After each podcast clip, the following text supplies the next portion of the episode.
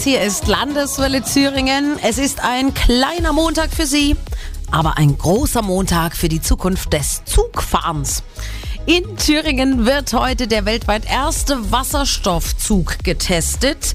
Ab Viertel drei heute Nachmittag rollt er auf der Strecke zwischen Rottenbach und Katzhütte im Landkreis Saalfeld-Rudolstadt. Der Zug ist blau, ungefähr so 60 Meter lang und heißt Coradia I-Lind.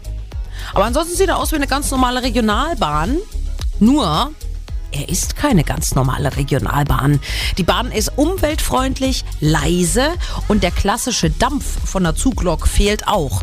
Umweltministerin Anja Siegesmund. Weil man nichts anderes sehen wird, als vielleicht, die, äh, wenn sie Teekocher anmachen und da kommt dann oben ein äh, bisschen sozusagen Wasserdampf raus. Genau das gleiche wird äh, auch beim Wasserstoffzug vielleicht zu sehen sein, wenn es sehr kalt ist, mehr nicht. Und man wird auch nichts riechen, weil der färbt quasi mit erneuerbaren, komplett erneuerbar hergestellten Wasserstoff und ist umweltfreundlich, klimafreundlich. Finanziert wird der erste Wasserstoffzug der Welt übrigens aus einem europäischen Geldtopf, der noch 30 Millionen Euro für genau solche Investitionen bereithält. Auch die Deutsche Bahn gibt was dazu und das Land. Diese Fahrt heute ist aber trotzdem erstmal eine Ausnahme, also wirklich so eine Probe.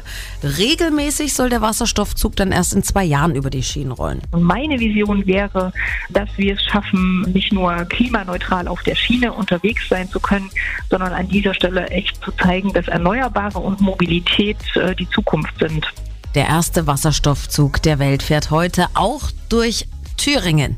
Drei nein, 14.15 Uhr geht's los. Viertel drei von Rottenbach nach Katzhütte und die Thüringer Umweltministerin lässt es sich natürlich auch nicht entgehen, genau wie unser Ministerpräsident Bodo Ramelow bei der Premierenfahrt dabei zu sein.